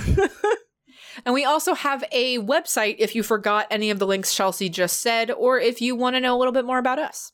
cultscryptidsconspiracies.com. And what you could also do is you could fake an elaborate UFO sighting, and then when the Air Force's new version of their UFO investigation team shows up at your house, you can plug our podcast. Yeah, do it. Yeah. That'll be fun. That'd be delightful. Yeah. Well, bye, Christina. Bye, Chelsea. Bye, Mal. I can still hear his voice. Have you seen, to spin off from the Twilight Zone mention, have you seen that ghost of that ghost? What am I saying? Have you seen that joke that talks about the Twilight Zone, where it's the one episode's like, imagine like if two astronauts were on the moon and one of them killed the other one with a rock, wouldn't that be messed up? Do you know that joke? Yeah. Somebody said that was just an explanation of, it's like, that is just Among Us, the game. Oh my God, it is. Imagine if there were two astronauts and one of them just killed another one. Wouldn't that be messed up? Yeah. I really want to play Among Us in the tag mode, though, or the hide and seek mode. Do you know about that one? Yes, I do. I've also called it, that's also been called the Dead by Daylight mode. Oh, yeah. Because I have some friends who are like, I really don't want to play where everyone's like being kind of like lying to each other. And because I have some friends with trauma and it kind of triggers them. But when no one is lying about their intentions, then it's just hide and seek. That's fun. Then it's just panic. Mal, you can cut this out or put this at the end of the podcast. I have to tell you this story, Chelsea. Yes, please. It's so funny. I was playing Among Us with some random nerds on the internet from the other server, the fandom server I'm in. And in one instance, we blundered our way to victory purely by accident, because somebody found a dead body and saw someone venting in the room, but did not see who it was who vented. They just saw like the vent closing. So they immediately reported the body, and they said, I saw you do it. I saw you vent. I know it was you. Just give yourselves up. And there was a long pause where everyone's like, who are they talking about? What's going to happen? What's going to happen? And then one of them said, okay, you know what? And then everyone just immediately voted for them. And after everyone voted and they got put out and they got vented as the imposter, the person's like, I didn't actually see who it was. I saw somebody vent, but I didn't actually see who it was. And then that's amazing. And then in the next round, somebody else died in the game. Mm-hmm. Next round, somebody else, because we had two imposters, and everyone was just kind of like, I didn't see who it was. I don't know who it was. And I was like, I think it's this person. And they were like, what? Why? And I was like, I don't know. You just seem suspicious to me. I think it's this person. And I had no basis for that in the slightest bit, other than they just kind of seemed shady. Sus. It's just, they were just sus. And I had absolutely no basis for my opinion. And as far as I could tell, they had done nothing wrong, and no one could tell they had done anything wrong either. But everyone's just kind of like, yeah, sure. And we just voted that person out, and they were the other imposter. And as they were venting, they're like, I'm sick of this game. I'm sick of it. I didn't even do anything. It was so good. I was like, I don't remember if you were, I think you were there when I got voted out as the imposter, when in the one round where I hadn't actually killed anyone. Yes, I was there for that. Where you hadn't killed them, but we voted for you anyway. This is bullshit. I didn't even kill anyone this round. I love it when that happens. Yeah, that was delightful. I just had to tell those stories. My apologies. I appreciate that. I'm trying to get Mal to bring me my water, but he hasn't. I'm going to get my water real quick. He's ill. Let him live. Fine. He's fine. Let him live. With the Lucky Land Slots, you can get lucky just about anywhere. This is your captain speaking. We've got clear runway and the weather's fine, but we're just going to circle up here a while and get lucky. No, nothing like that. It's just these cash prizes add up quick. So I suggest you sit back, keep your tray table upright, and start getting lucky. Play for free at LuckyLandSlots.com. Are you feeling lucky? No purchase necessary. Void where prohibited by law. 18+ terms and conditions apply. See website for details.